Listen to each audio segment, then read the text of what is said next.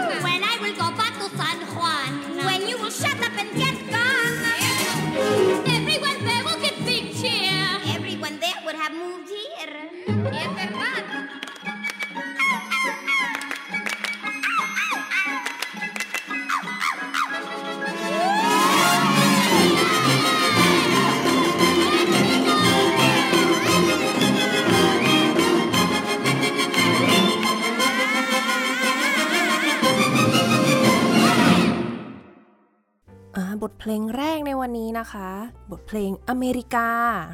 ได้ยินคำว่าอเมริกาหลายรอบเลย สนุกสนานมากดนตรีนี่บันเทิงเริงใจสุดๆเลยนะคะ เพลงนี้เนี่ยมาจากละครเพลง เรื่อง West Side Story นะคะ ก็เป็นเรื่องราวที่เกี่ยวกับความรักของหนุ่มสาวที่มาจากคนละกลุ่มกัน คือเรียกง่าย ๆว่า ตัวเรื่องของ West Side Story เนี่ยเขาได้แรงบันดาลใจมาจากวรรณกรรมของเชคสเปียร์วิลเลียมเชคสเปียร์นะคะเรื่อง Romeo and Juliet ซึ่งก็เป็นเนาะสองเชื้อชาติที่หูรักกันไม่ได้อะไม่ถูกกัน อันนี้ก็เหมือนกันเป็นความรักของสองฝั่งเนาะที่เป็นคนขาวเป็นคนพื้นเมืองอเมริกันปกติเลยคนขาวแล้วก็คนเปอร์โตริโกหรือก็คือ เป็นกลุ่มคนละตินที่ย้ายมาเข้ามาอยู่ในสหรัฐอเมริกา แล้วก็เนี่ยมีแบ่งพักพวกกัน ตีกันเป็นว่าเล่นเลย แต่ว่าด้านเนี่ยพระเอกกับนางเอกเนี่ยอยู่คนละคนละฝั่งกันนะ แล้วก็หลงรักกันก็เป็นเรื่องราวที่คลาสสิกนะแต่ว่าสนุกมากทำออกมาได้ดีมาก แล้วก็น่าจะมีคน ที่มีโอกาสได้ชมเป็นภาพยนตร์ เรื่องนี้แล้วก็มี musical ละครเพลง ซึ่งละครเพลงเนี่ย เริ่มต้นแต่งโดยเลโอนาร์ดเบิร์นสไตน์ก็นักประพันธ์ชาวอเมริกัน ไม่แน่ใจมีใครได้ดูหนังไหมเมื่อปี 2021 นี้เองเป็นเวอร์ชั่นใหม่ล่าสุดเลย ใน Netflix ก็มีนะคะ ภาพยนตร์ที่กำกับโดยสตีเวนสปิลเบิร์ก ผู้โด่งดังนั่นเอง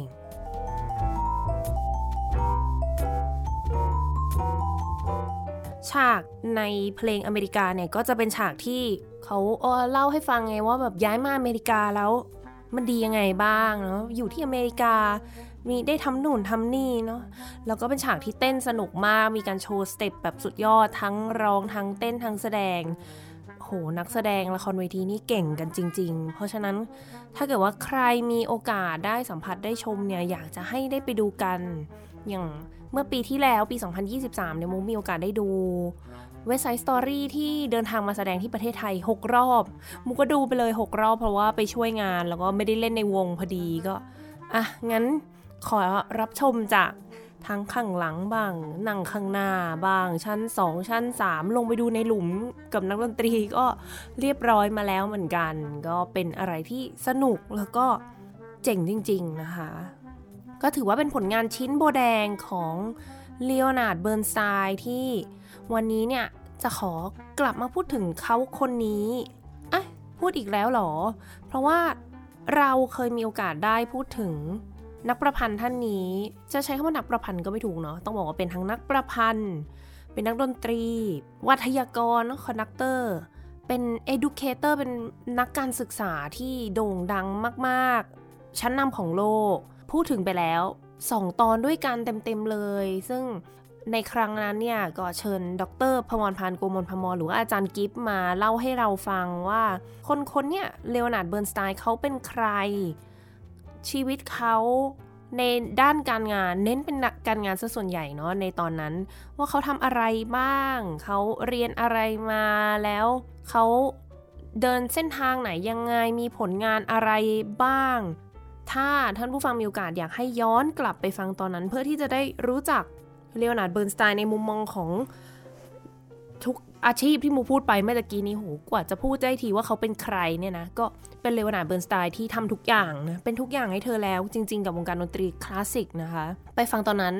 เราจะได้เห็นภาพที่คนส่วนใหญ่ คนในโลกใบนี้ได้เห็นว่าเขาเป็นแบบนี้นะ นี่คือเลโอนาร์ดเบิร์นสไตน์ผู้ยิ่งใหญ่ของพวกเรา แต่ในส่วนของวันนี้เนี่ยมุกอยู่กับท่านผู้ฟังเหมือนเดิมนะคะ ก็จะมาเล่า มาพูดคุยถึงภาพยนตร์ที่เพิ่งจะ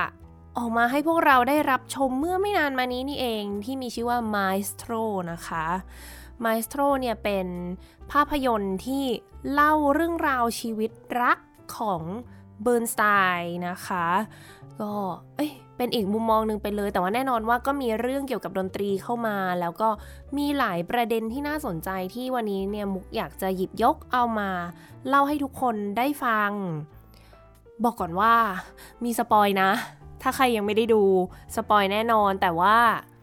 ก็ต้องบอกเลยว่าเป็นเรื่องราวของเบิร์นสไตน์ที่จริง ๆ แล้ว อย่างน้อยๆเลยคือคนในวงการคลาสสิกหลายๆ คนก็จะพอทราบอยู่แล้วว่า ชีวิตของเขาต้องพบเจอประสบกับอะไรมาบ้าง ปัญหาต่างๆ ในชีวิตด้านความรัก แล้วก็ครอบครัว ไม่ว่าจะเป็นกับ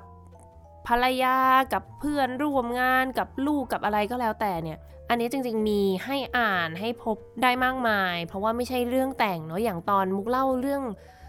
ภาพยนตร์เรื่องทา อันนั้นเป็นเรื่องแต่งล้วน เพราะฉะนั้นอันนั้นสปอยเต็มๆ อันนี้อาจจะมีคนพอทราบบ้างอยู่แล้วนะคะ ก็ตลกดีเมื่อตอนสิ้นปีหนังเรื่องนี้เนี่ยจริงๆเขาโปรโมทกันมาค่อนข้างนานเนาะทุกคนก็ตื่นเต้นมาก พอสิ้นปี 20ธันวาถ้าจำไม่ผิด มันก็เข้าใน Netflix เออมุกก็กะว่าจะดูแล้วแหละแต่ช่วงนั้นไม่ว่างพอดีติดงาน แต่ว่าหนึ่งวันถัดจากนั้นคุณพ่อมุกมาถามว่าอ้าวมุกดูหรือยังมาเอสโตรเนี่ยป้าดูแล้วนะอ้าวรอป้าดูแล้วหรอเป็นยังไงบ้าง ก็เออก็โอเคนะแบบเนี่ยน้องก็วิ่งออกมาดูเวลาได้ยินเสียงว่าในในเรื่องนี้มีเพลงอะไรบ้างน้องก็วิ่งออกมาดูด้วยแต่ไม่ได้ดูหนังด้วยนะ เราก็เลยเฮ้ยขนาดคุณพ่อยังดูแล้วเราก็ต้องรีบไปดูตามบ้าง เออ คุณพ่อก็ชื่นชมแบรดลีย์คูเปอร์มาก ๆ เลย ตอนแรกเขาบอกว่าเฮ้ย ดูแล้วงงว่านี่ใครนะหน้าเหมือนเบิร์นสไตน์ที่เขาเคยเห็นใน YouTube มาก ไม่คิดว่าจริง ๆ แล้วจะเป็นนักแสดงที่มีชื่อเสียงมากอย่างแบรดลีย์คูเปอร์นะคะ บอกก่อนว่าภาพยนตร์เรื่องนี้เนี่ย Maestro กำกับโดยแบรดลีย์คูเปอร์เขียนบทโดยแบรดลีย์คูเปอร์สร้างโดยแบรดลีย์คูเปอร์และแสดงนำโดยแบรดลีย์คูเปอร์ค่ะ ก็คือ คนเดียวทำทุกอย่างไม่ได้ต่างไปจากเลโอนาร์ดเบิร์นสไตน์เลย ที่สามารถทำได้โหสารพัดสิ่ง พร้อมๆกันแน่นอนว่ามันมีหลายคนมันมีมากกว่าแบรดลีย์คูเปอร์นะคะ ในการสร้างในการเขียนบทอะไรอย่างนี้เนาะแต่ว่าก็อยากจะให้ได้ทราบกันว่าแบรดลีย์คูเปอร์เนี่ยมีส่วนในการทำในขั้นตอนการสร้างการผลิตภาพยนตร์เรื่องนี้ เพราะฉะนั้นเนี่ย มันจะต้องออกมาได้แบบว่า อย่างน้อยๆ คือตัวนักแสดงหรือภาพที่ออกมา คือมันออกมาจากมุมมองของคนที่เข้าไปมีส่วนร่วมทุกอย่าง แล้วก็มีคุณภาพมากๆเลย จริงๆ อย่างในรายชื่อเนี่ยยังมีสตีเฟนสปิลเบิร์กด้วยนะคะ ไปค้นเจอมาว่าเขาสัมภาษณ์บอกสปิลเบิร์กเนี่ยเป็นคนที่ทาบทามให้แบรดลีย์คูเปอร์เนี่ยสร้าง ภาพยนตร์เรื่อง Maestro ให้มาเป็นคนกำกับนะคะ ก็สปิลเบิร์กก็เป็นคนที่ทำหนังอย่างที่บอกว่าหนังเรื่อง West Side Story ของเบิร์นสไตน์เนาะแล้วก็มาร่วมสร้างภาพยนตร์เรื่องนี้ที่มาเล่าเรื่องของผู้ที่แต่ง West Side Story อีกทีหนึ่ง เป็นเรื่องที่ได้ชิงรางวัลเยอะมากเหมือนกันเนาะอย่างล่าสุดอย่างเงี้ย Golden Globe ก็ชิงไป 4 รางวัลด้วยกันนะคะ มีทั้ง Best Motion Picture Best Director Best Actor Best Actress ก็นักแสดงนำหญิงชายกำกับทุกอย่าง โอ้โห แล้วก็อีกหลายที่หูโหดมากจริงๆ คือ เป็นเรื่องที่มีประเด็นที่น่าสนใจเยอะมากๆ อืมเขาเล่าเรื่องชีวิตของเบิร์นสไตน์เนี่ยตั้งแต่อายุ 25 จนถึงประมาณ 70 เลยนะ ซึ่งเดี๋ยวมุกจะเล่าทั้งเนื้อเรื่องในหนังผสมกับ เรื่องราวชีวิตจริงเพิ่มเติมเนาะก็อาจจะแบบเออบางส่วนเนี่ยมาจากในหนังจริง ๆ แต่ว่าเพื่อ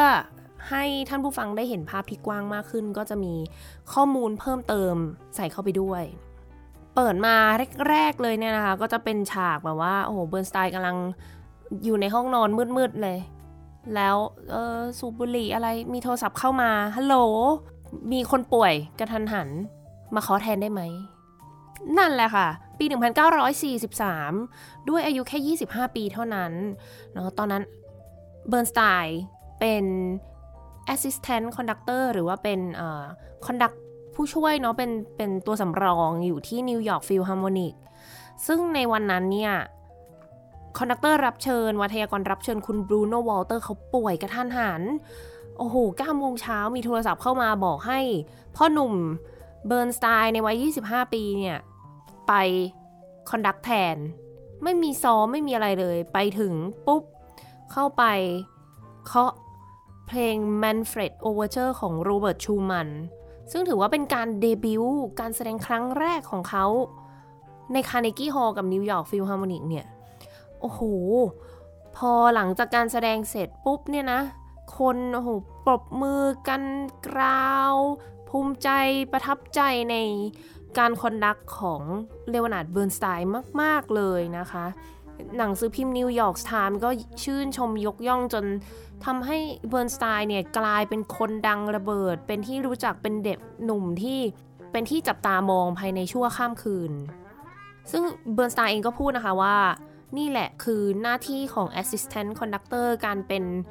เนาะคนที่สำรองเนี่ย มันมีความหมายคือ คุณต้องพร้อมตลอดเวลา ไม่ว่าจะเกิดอะไรขึ้นเนี่ย อันนี้เป็นเป็นข้อคิดดีๆ อย่างหนึ่งให้กับชีวิตของทุกๆคนได้เลยว่า ไม่ว่าจะเกิดอะไรขึ้นอย่างน้อยเราพร้อมเสมอ แม้กระทั่งอย่างตัวมุกเองเนี่ย นักดนตรีหลาย ๆ ท่านที่เคยมาออกรายการอย่างอาจารย์เลิศเกียรตินี้เคยมาเล่าว่าอยู่ดีๆ ทางฮ่องกงทางต่างประเทศติดต่อมาขอให้เขาไปเล่นกระทันหันแล้ว เขาสามารถไปแล้วเล่นได้ทันทีเนี่ย มันมอบโอกาสให้ตัวเราเองนะ คือเขามอบโอกาสให้เราแล้ว แล้วเรา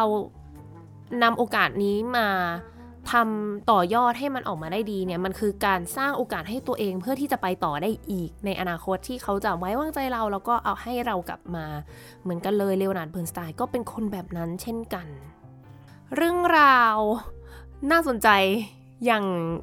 หนึ่งในเรื่องนี้เนี่ยคือ ต้องบอกก่อนว่าดูแล้วท่านผู้ฟังอาจจะรู้สึกอึดอัดนิดหน่อยนะคะ ก็คือการที่ทั้งเรื่องนี้เนี่ยเขาก็สูบบุหรี่ตลอดเวลาเลย อันนี้บอกเตือนไว้ก่อนว่า จริง ๆ การสูบบุหรี่ไม่ได้ผิดกฎหมายเนาะการสูบบุหรี่ถูกที่ถูกเวลาเนี่ยไม่ผิดกฎหมาย แต่ว่าแน่นอนว่ามันไม่ดีต่อสุขภาพ ดูแล้วก็ต้องใช้วิจารณญาณในการรับชมด้วยนะคะ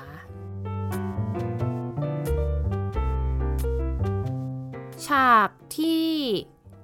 ต้องพูดถึงอีกอันนึงคือการที่เลโอนาร์ดเบิร์นสไตน์ในวัยหนุ่มตอนนั้นเนี่ย ก็มีความสัมพันธ์กันกับนักคลาริเนตนะคะ ในวัยเดียวกันเลยเดวิดออปเพนไฮม์นะคะชายหนุ่มคนนี้เนี่ยสองคนที่เขาเจอกันในช่วงฤดูร้อนเป็นไปเข้า summer camp กันเข้าค่ายที่แทงเกอร์วูดนะคะถ้าฟังตอนของอาจารย์พมรพันธ์ที่พูดถึงการทำงานเนี่ยก็จะ มีการกล่าวถึงค่ายแทงเกอร์วูดที่เป็นค่ายสำหรับสอน conduct นะคะ สอนการอำนวยเพลง ก็ช่วงปีประมาณ 1940 ถึง 1941 เขาไปเจอกันที่ค่ายนี้ แล้วก็ไปเรียนการอำนวยเพลงกับอาจารย์เดียวกันเลยเซอร์เกย์คูเซวิสกี้นะคะแล้วก็สนิทกันมีความสัมพันธ์ที่ดีต่อกันที่มากเกินกว่าเพื่อน ก็คือจะว่ากิ๊กกั๊กกันนั่นแหละนะ เบิร์นสไตน์เนี่ยมีแต่งคลาริเนตโซนาต้าให้กับพ่อหนุ่มเดวิดโอเพนไฮม์ด้วยนะคะ ก็คือเขียนเลยว่าแต่งให้กับเดวิดโอเพนไฮม์แล้วก็ถือว่าเป็นการตีพิมพ์โน้ตเพลงเพลงแรกของเบิร์นสไตน์อย่างเป็นทางการคือ Publish อย่างจริงจังนะคะ ในช่วงปี 1942 เนาะหลังจากจบจากค่ายมาแล้ว แล้วก็ตัวเดวิดออเพนไฮม์ ก็อัดเสียงโดยที่มีเบิร์นสไตน์เล่นเปียโนให้ด้วยนะคะ ก็เดี๋ยวจะให้ลองฟังเพลงนี้นะคะคลาริเนตโซนาต้าของเลโอนาร์ดเบิร์นสไตน์ในวัย 23 ปีที่เขาแต่งให้กับคนรักนักคลาริเนตนะคะ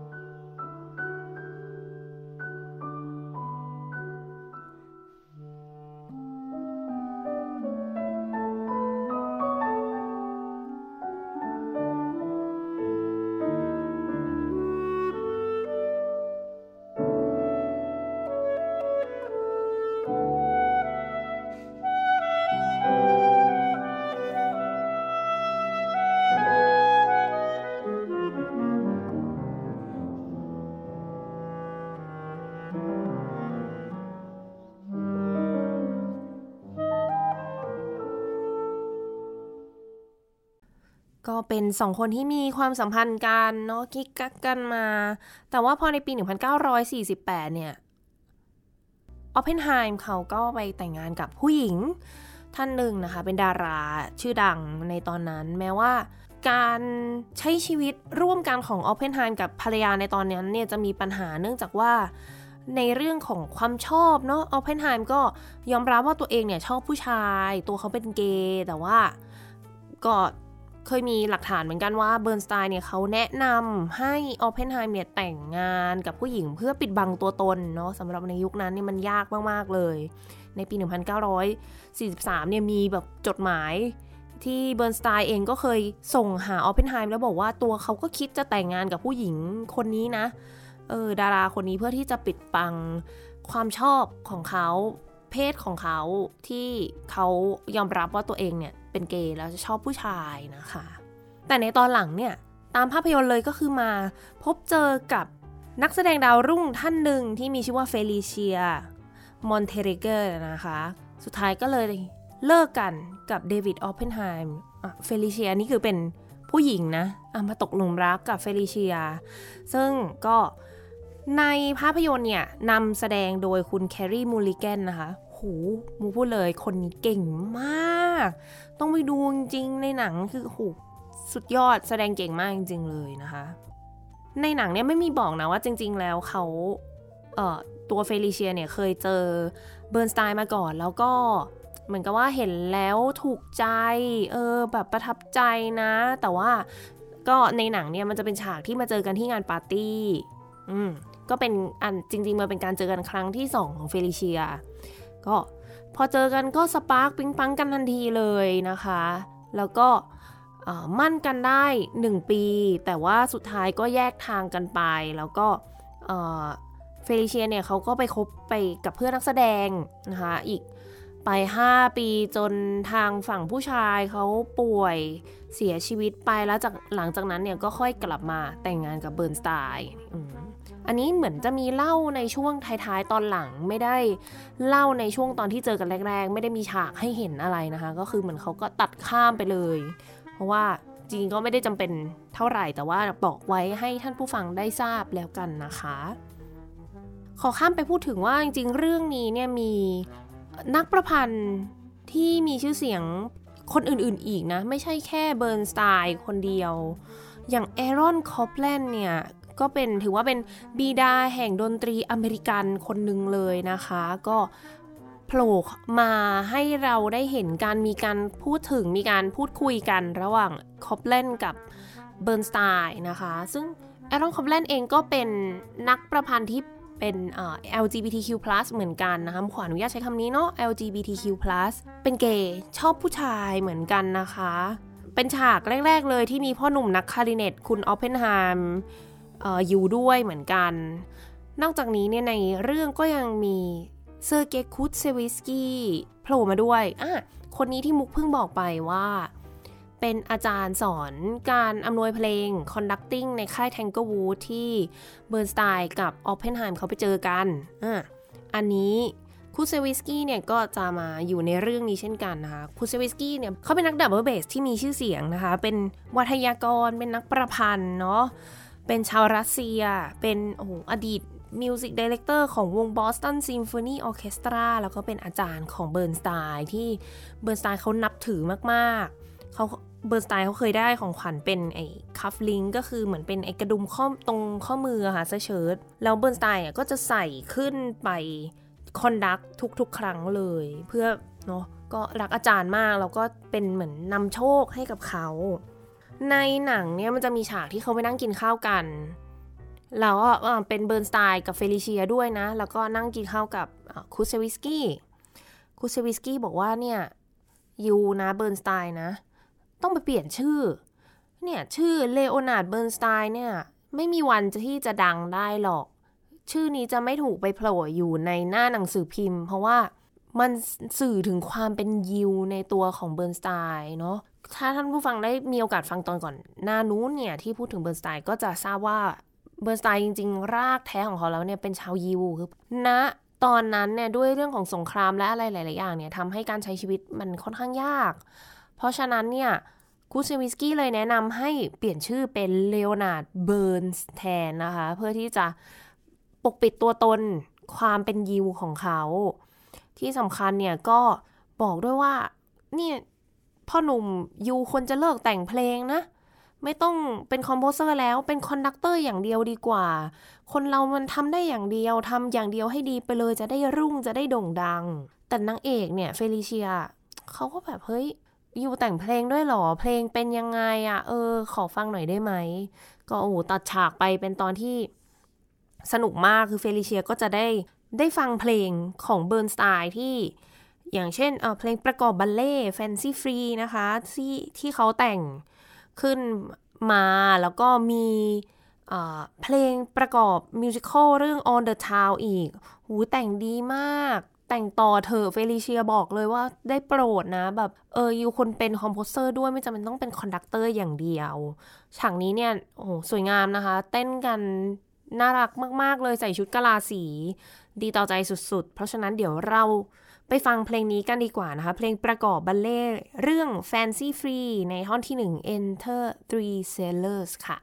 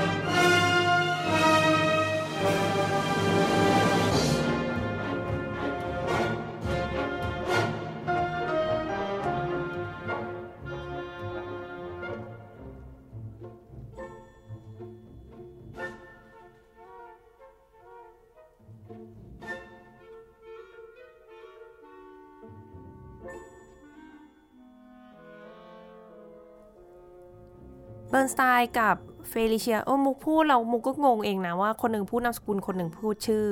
เลโอนาร์ดเบิร์นสไตน์นะแล้วเฟลิเชียนามสกุลพูดยากนิดหนึ่งแต่ตอนหลังเขาก็เป็นเฟลิเชีย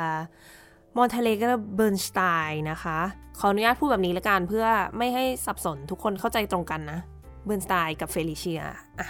สองคนนี้เนี่ยเขาแต่งงานกันเรียบร้อยมีลูก 3 คนด้วยกันนะคะเจมี่อเล็กซานเดอร์แล้วก็นีนาคิดว่าหลังจากมี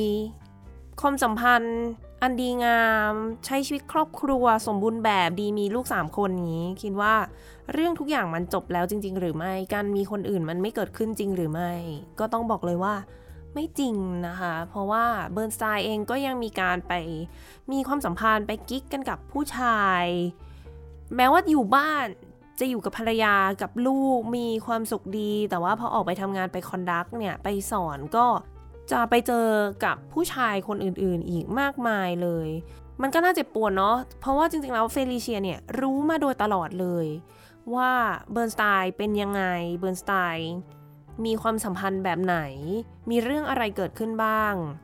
เนาะ แต่ว่าเฟลิเชียเนี่ยก็เป็นพยายามจะทำตัวเป็นภรรยาที่ดี ให้พื้นที่กับสามี ก็ถือว่าคุณไปมีได้นะแบบลับๆ อย่าให้ฉันรู้อย่างนี้ แต่มันดันมีเรื่องขึ้นมาก็ตอนที่ลูกสาวคนโตเจมี่เนี่ยเขาไปทำงานที่แคมป์ conducting ที่ Tanglewood เนี่ย แล้วได้ยิน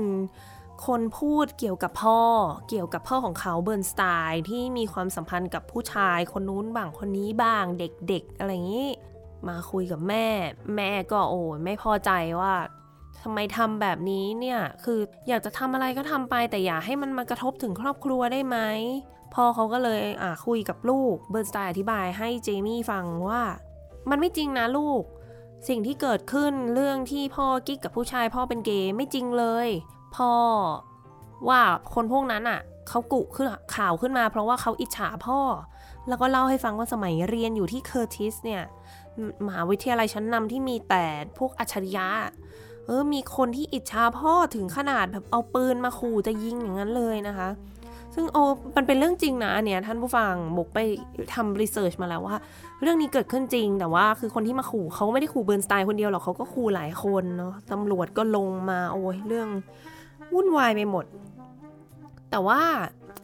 ยังไงก็ดีเจมี่ลูกสาวเขาก็ยังคงสงสัยอยู่ดีนะ เพราะว่าพ่อก็เวลาที่เขากลับมาบ้านเนี่ย ตอนนั้นเนี่ยพ่อเบิร์นสไตน์เขามี assistant มีผู้ช่วยส่วนตัวคนหนึ่ง ชื่อว่าทอมคอสรันนะคะ ทอมเนี่ย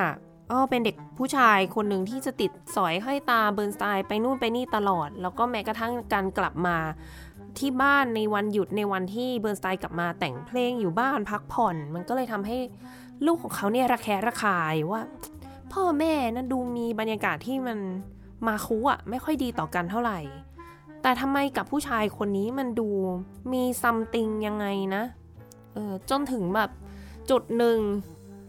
ของเรื่องราวในภาพยนตร์เรื่องนี้ที่พอมันดำเนินมาเรื่อยๆจนถึงจุดแตกหักของสองสามีภรรยานะคะ อย่างที่บอกว่าเฟลิเชียทราบมาตลอดเลยว่าเบิร์นสไตน์เป็นเกย์ชอบผู้ชาย แต่ว่าก็รักตัวเองด้วยนะรัก หมายถึงว่ารักเฟลิเชียด้วย เขาเคยเขียนจดหมายแล้วเนี่ย ในจดหมายมีประโยคหนึ่งที่เขียนว่า you are homosexual and may never change ก็คือคุณเป็นคนที่แบบว่าเป็น homosexual แล้วมันก็จะไม่มีวันเปลี่ยนเลยเบิร์นสไตน์เคยปรึกษากับแอรอนคอปแลนอยู่นะคะว่า ต้องทำยังไงถึงจะใช้ชีวิตการเป็นเกย์ได้อย่างเปิดเผยแบบคอปแลนอย่างที่บอกคอปแลนเองก็เป็นอยู่ใน community นี้เนาะ LGBTQ+ คือ เจ้าตัวคอปแลนเนี่ยไม่ได้ออกมาป่าวประกาศหรอกว่า เฮ้ยเออ I เป็นเกย์นะ I ชอบผู้ชาย แต่ว่าคือเขาใช้ชีวิตแบบไม่ได้ต้องพยายามปิดบังเหมือนกันคือ เป็นส่วนตัวแต่ก็ไปไหนมาไหนกับคู่ขาที่เป็นผู้ชายเสมอ เรียกว่าไม่ได้ปฏิเสธค่ะ แต่ใช้ชีวิตอย่างสบายใจ ซึ่งต่างกับเบิร์นสไตน์ที่ด้วยความที่เขาเดบิวต์ตั้งแต่อายุยังน้อย แล้วก็ มีสายตาที่จับจ้องมากมายไปหมดเลย หรือแม้แต่ตัวภรรยาของเบิร์นสไตน์เองเฟลิเชียเนี่ยก็เป็นดาราที่มีชื่อเสียงขึ้นมาแล้วเหมือนกัน จากตอนแรกเป็นดาราดาวรุ่ง แล้วก็โด่งดังขึ้นมา เลยทำให้มันเต็มไปด้วยคนจ้องมองมาที่ความสัมพันธ์ของคู่นี้เนาะเบิร์นสไตน์ก็จะไม่สามารถทำอะไรได้อย่างตามใจมากขนาดนั้น แต่ว่าในวงการกันเองเนาะก็จะเห็นเสมอ ก็กลับมาทะเลาะกันเนาะทะเลาะกันทั้งเรื่องเลยค่ะท่านผู้ฟังเรื่องนี้เนี่ยก็ดูแล้วจะอึดอัดนิดนึงนะ แต่ว่ามันสื่อสารให้เราได้เห็นถึงครอบครัวที่มันคือมันคือมนุษย์อะอย่างแท้จริงเลยนีน่าลูกสาวคนเล็กเคยให้สัมภาษณ์ในช่วงปี 2010 นะคะว่า ก็เออจริง ๆ แม่ก็จะโอเคเลยแหละถ้าพ่อ รอบคอบระมัดระวังไม่เปิดเผยเรื่องการมีชู้ มากเกินไปเนาะอย่าอย่าให้คนอื่นรู้อะแม่จะยังให้เกียรติพ่อแหละแต่พ่อดันไม่ไม่เป็นแบบนั้นมันก็เลยจะลำบากนิดนึงนะคะจนเขาทะเลาะกันหนักมาก ๆเลย ถึงขั้นที่ตัวเฟลิเชียบอกว่าถ้าเกิดว่าไม่เลิกกับทอมคอสรันเนี่ยไอ้ พ่อหนุ่มที่เป็น assistant ของเขาเนี่ยไม่งั้นก็ไม่ต้องกลับบ้านนะ สุดท้ายเบิร์นสไตน์เลือกคอสรันเลือกพ่อหนุ่มทอม แล้วก็ย้ายออกไปโอ้ฉากนี้นี่ทะเลาะกันได้แบบขยี้เจ็บถึงในซวงโหดมาก ๆ เลยค่ะท่านผู้ฟัง มีประโยคนึงที่เฟลิเชียตะโกนขึ้นมาบอกว่า die a lonely old queen นะคะ แบบว่าก็ขอให้ตายไปอย่างแบบ เป็นควีนที่โดดเดี่ยวอย่างนั้นอะโหดร้ายจริง ๆ แล้วก็มีงานบอกว่านี่ออกข่าวด้วยนะว่า ตอนนี้เขาทดลองแยกกันอยู่ แต่ว่าไม่ได้หย่านะ ก็ก็แยกกันอยู่ไปเลย มาถึงฉากในตำนานนะคะ ก็เป็นฉากที่เลโอนาร์ดเบิร์นสไตน์ conduct ซิมโฟนีหมายเลข2 Resurrection ของกูสตาฟมาเลอร์โห ฉากนี้นี่ต้องดูค่ะท่านผู้ฟังต้องดูเท่านั้นเลย เป็นฉากที่ยาวหลายนาทีมาก แล้วก็เป็นการถ่าย long take ที่ต้องยอมรับเลยว่าแบรดลีย์คูเปอร์นี่เขาสุดยอดมากจริง ๆ นะคะยานิกเนเซตเซควินนะคะ conductor ท่านหนึ่งที่เป็น music director อยู่ที่ฟิลาเดลเฟียออเคสตราแล้วก็ The Metropolitan Opera โอ้โหวงระดับท็อปของอเมริกาทั้งคู่เนี่ย เขามาเป็น conducting consultant ก็คือมาเป็นเหมือน consult ผู้ให้คำปรึกษาด้านการ conduct นะคะ แล้วก็รวมถึงเขาเป็นคนที่ conduct เพลงที่ถูกอัดใหม่ทั้งหมดเลยให้กับภาพยนตร์เรื่องนี้ซาวด์แทร็กทั้งหมดนะคะแบรดลีย์คูเปอร์เนี่ยเขาเป็นคนติดติดต่อไปหายานิกว่าเขาอยากจะทำหนังเกี่ยวกับคนนี้เลโอนาร์ดเบิร์นสไตน์ซึ่งยานิกเขาก็มาเล่านะในสัมภาษณ์บอกว่า แบรดลีย์ทำ research ศึกษาข้อมูลเยอะมาก ไปดูคอนเสิร์ตออเคสตรา ไปเจอ conductor มามากมาย แล้วก็มีวันหนึ่งที่เขามาดู The Met นะคะ Metropolitan Opera เนี่ย พอเจอกันกับยานิกแล้วก็เอ้ย คลิกพอดีเลยยานิกเขาก็ชวนมาดูฟิลาเดลเฟียเนาะมาดูตอนซ้อม มาลงหลุมที่ The Met ด้วยนะคะ ลงหลุมนักดนตรีในเดใน pit นะคะ มาดูซ้อมก็ให้นั่งอยู่ตรงกลางวงเลย เขาได้มีโอกาสฟังเพลงหลากหลายสไตล์มากเลยนะ ไม่ใช่แค่เบิร์นสไตน์หรือว่าแค่มาเลอร์ แต่ว่า โอ้โห ยังมีเบโธเฟนมีโมซาร์ทมีนู่นมีนี่ แล้วก็คอยถามคำถามตลอดเลยว่า เอออันนี้ยานิกทำอะไรทำท่าแบบนี้หมายถึงอะไร แล้วก็ใช้ iPhone เนี่ยคอยถ่ายคลิปถ่ายภาพเก็บไว้ มีการไปศึกษาวิดีโอของเบิร์นสไตน์มาด้วย ซึ่งถ้าท่านผู้ฟังทราบเนี่ยนะหูเบิร์นสไตน์เขาเป็นคนหนึ่งที่ทำคลิปวิดีโอเอาไว้เยอะมากเลยนะคะ ในด้านของการสอนการ conduct การซ้อม เพราะฉะนั้นเนี่ยเขาศึกษามาเยอะมากจริง ๆ เลย ตอนที่ยานิกมาเจอแบรดลี่อีกครั้งหนึ่งเนี่ยหลังจากผ่านไปสักระยะหนึ่งอะก็มาเห็นว่าหูสีหน้า ท่าทางการขยับใช้ไหล่ทุกอย่างเนี่ยมันคือเลวนาดเบิร์นสไตล์แล้วอะ เออคือเขาสามารถทำเรียนแบบออกมาได้เหมือนมาก ๆเลย ก็แค่ว่าต้องมาสอนพวกเทคนิคเบสิกต่างๆ ของการคอนดักนะคะ ว่าเออใช้มือนะถือบาตองข้อ1 2 3 4 มันทำท่าอะไรยังไงประมาณไหน แต่ว่าก็ไม่ได้ถึงกับเคร่งเรื่องของจังหวะมากเกินไปนะคะเพราะว่าก็กลัว ตัวแบรดลีย์คูเปอร์เนี่ยเขาอาจจะยึดติดกับเรื่องของจังหวะจนทำให้ไม่สามารถสื่อสารอารมณ์ หรือว่าทำการแสดงออกมาได้เต็มที่ เพราะฉะนั้นเนี่ยก็แค่พอทราบเบสิกคร่าวๆก็พอ ตัวยานิกเนี่ยก็บอกว่าเขาก็ต้องมานั่ง analyze มามาแกะมาทำกันบ้านมาอธิบายให้กับแบรดลีย์คูเปอร์เข้าใจนะคะว่า สิ่งที่เบิร์นสไตน์กำลังทำอยู่ในคลิปการ conduct ของเขาแต่ละอย่างเนี่ยคือเขาเขาทำอะไรทำไมเขาถึงมองไปด้านขวา ด้านขวามันมีเกิดอะไรขึ้น เครื่องอะไรเล่นอยู่ หรือกำลังจะเข้าหรือเปล่าทำไมทำสีหน้าแบบนี้ หรือว่า เฮ้ย ตรงนี้เขายิ้ม เพราะว่ามันมีการ accelerando มีการเร่งเร็วขึ้นอย่างนี้ จนมันออกมาเป็นฉากดังที่ถูกออกมาโปรโมทเยอะมากเลยนะคะ ก็เป็นการ conduct ซิมโฟนีหมายเลข 2 ของมาเลอร์อย่างที่บอก ที่ Ely Cathedral นะคะโบสถ์ในประเทศอังกฤษในปี 1973 ก็ถือว่าเป็นอีกหนึ่งตำนานการแสดงของเบิร์นสไตน์ด้วย มาเลอร์สองเนี่ยเป็นเพลงที่ยากมาก ยากมาก แม้กระทั่งสำหรับมืออาชีพนะคะ อย่างยานิกเนี่ย เขาบอกโอ้ยโดยเฉพาะในไอ้ห้านาทีสุดท้ายเนี่ยเนาะมีทั้งโซโล่มีทั้งคอรัสเป็นร้อยคนมีออร์แกน วงออเคสตราก็ยิ่งใหญ่ ตอนถ่ายเนี่ยเขาบอกว่าฉากนั้นนะถ่ายหลายรอบมาก แต่ว่าฉากที่สุดท้ายแล้วพวกเราได้ดูกันอะมันคือการอัดรอบสุดท้าย รอบสุดท้ายที่โผล่มาในภาพยนตร์เนี่ยแบรดลีย์คูเปอร์เขาบอกว่าเขาต้องการrun through ก็คือเริ่มตั้งแต่ต้นจนจบอะแบบยาวๆเลยไม่มี cut นะเพราะงั้นมันเลยออกมาเป็นฉากนั้นในภาพยนตร์นะคะ ซึ่งวงที่เล่นก็คือวง London Symphony Orchestra ซึ่งเจ้าตัวนักดนตรีเขาก็มอง conduct กันจริง ๆ นะ มองแบรดลีย์คูเปอร์แล้วก็บอกกันว่า เฮ้ยนี่เราเห็นเบิร์นสไตน์อะนี่มันเบิร์นสไตน์ชัดๆ เลยเบิร์นสไตน์ที่กลับมามีชีวิตอยู่จริง ๆ มายืนอำนวยเพลงอยู่ตรงหน้าพวกเขา เดี๋ยวไปฟังเป็นมาเลอร์ซิมโฟนีหมายเลขสอง ในตอนท้ายนะคะ ท่อนสุดท้าย ซึ่งจะให้ได้ฟังเป็นเวอร์ชั่นที่เบิร์นสไตล์ขอเองจริง ๆ ค่ะ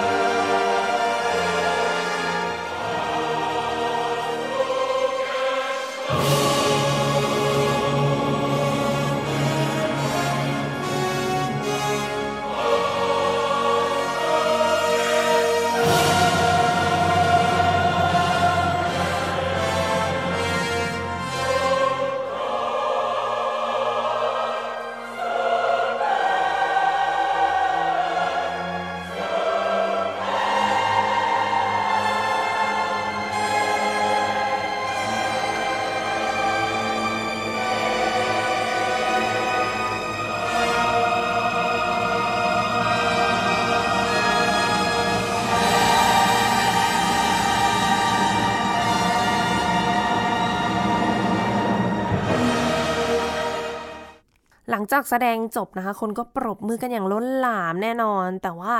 ตัวเบิร์นสไตน์เนี่ยเขาเดินมากอดเฟลิเชียที่มายืนดูอยู่ข้างๆ เนาะโอ้กอดแล้วก็ร้องห่มร้องไห้คืนดีกันค่ะ หลังจากที่แยกย้ายกันไปอยู่ คนละที่กลับมาเป็นคู่รักกันเนาะหลังจากที่เบิร์นสไตน์ก็ยอมรับว่าเขารักแล้วก็คิดถึงเฟลิเชียมาก หลังจากแยกกันไปชีวิตมันไม่รู้จะทำอะไรจะไปทางไหนต่อเสียใจสุดๆนะคะ แต่ว่าความสุขอยู่กับพวกเราได้ไม่นานแน่นอนไม่ว่าจะเป็นใครนะคะ ก็ไม่นานหลังจากนั้นเนี่ยเฟลิเชียถูกพบตรวจพบนะคะว่าเป็นมะเร็งในปอดนะคะ อย่างที่บอกว่าสูบบุหรี่กันจัดมากจริงๆนะคะไม่ใช่แค่เบิร์นสไตน์นะเฟลิเชียก็สูบจัดมากมุกยังงงเลยฉากที่เขาจีบกันตอนแรกเนี่ยโหพ่นควันบุหรี่ใส่กันเลย ซ้อมก็สูบ conduct อะไรก็สูบตลอดเวลา ก็สุดท้ายก็เลยมาเพราะว่าเป็นมะเร็งปอดนะคะเฟลิเชีย ทั้งผ่าตัดทั้งให้คีโมไป อาการไม่ดีขึ้นเลย แย่ลงทุกวี่ทุกวันนะคะ เป็นอีกช่วงหนึ่งที่ต้องบอกเลยว่าแครีมัลลิแกนเนี่ย แสดงดีมากเลยนะคะ เป็นคนป่วยที่น่าสงสารที่สุดของขั้วหัวใจ แต่ว่าเป็นคนที่จะป่วยแค่ไหนก็ไม่ต้องการให้ใครมาสงสารมาเห็นใจอะ่ะเออ เราแบรดลี่คูเปอร์ก็แสดงดีมาก เช่นกันดูเป็นคนที่เจ็บปวดที่สุดเลยที่ภรรยาเขาเป็นแบบนี้แล้วเขาไม่สามารถทำอะไรได้ แล้วก็เจ้าตัวเองก็มีความรู้สึกผิดมาโดยตลอดนะคะกับทุกสิ่งที่เกิดขึ้นกับภรรยาของเขาเนาะว่าแบบตัวเขาเองเป็นต้นเหตุด้วยหรือเปล่าอย่างนี้ สุดท้ายก็เฟลิเชียก็เสียชีวิตบนเตียงนอนในอ้อมกอดของเลโอนาร์ดเบิร์นสไตน์นะคะ ซึ่งยานิก conductor ที่เป็น conductor ผู้ให้คำปรึกษา เขาก็บอกว่ามันคือฉากโปรดเลยของตัวเขาหลังจากดูมาทั้งเรื่องฉากที่เฟลิเชียเสียชีวิตเนี่ย เป็นเพราะว่ามันเป็นฉากที่เงียบมากค่ะท่านผู้ฟัง ไม่มีดนตรีไม่มีอะไรเลย แล้วมันทำให้เห็นถึงความสำคัญของความเงียบ ว่าความเงียบเนี่ยมันสื่อสาร ต่อคนเราได้มากขนาดไหน ความเงียบ มันก็ไม่ต่างกับในดนตรีเลยที่มีความเงียบเนาะมันสำคัญมาก รวมไปถึงในอีกมุมหนึ่งคือ ดนตรีก็สำคัญกับเรามากเช่นกันนะว่าพอมันเงียบมากๆ แล้วเราโหยหาเสียงดนตรี เออ หลังจากนั้นเลโอนาร์ดเบิร์นสไตน์ก็ย้ายออกจากบ้านกับลูกๆนะคะ อยู่ในบ้านนั้นที่ทำให้เขาคิดถึงเฟลิเชียต่อไปไม่ได้ หายไปหลายปีเลยฉากก็ตัดมา โอเคมันมีตัดไปตอน คือตอนต้นมันเป็นฉากที่เขาให้สัมภาษณ์นะคะ ก็เป็นฉากนั้นพอดีว่าให้สัมภาษณ์ว่าตัวเขาคิดถึงเฟลิเชียมาก ๆ เลย กลับมาอีกทีในปี 1987 เนี่ยเลโอนาร์ดเบิร์นสไตน์ก็กลับมาทำงานเหมือนเดิมค่ะ มาสอนคอนดักติ้งสอนการอำนวยเพลง แล้วก็ยังคงปาร์ตี้ และมีความสัมพันธ์กับนักเรียนชายที่ตัวเองเป็นผู้สอนเอง ต่อทำงานต่อไปจนเกษียณ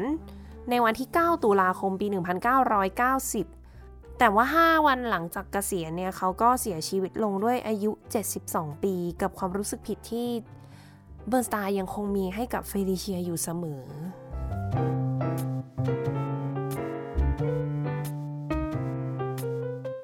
พูดถึงซาวด์แทร็กนะคะ บทเพลงประกอบของเรื่องนี้หน่อย แน่นอนไม่พูดถึงไม่ได้เลย ถ้าเกิดมันเป็นภาพยนตร์ที่เกี่ยวกับดนตรี เพลงเพราะเยอะม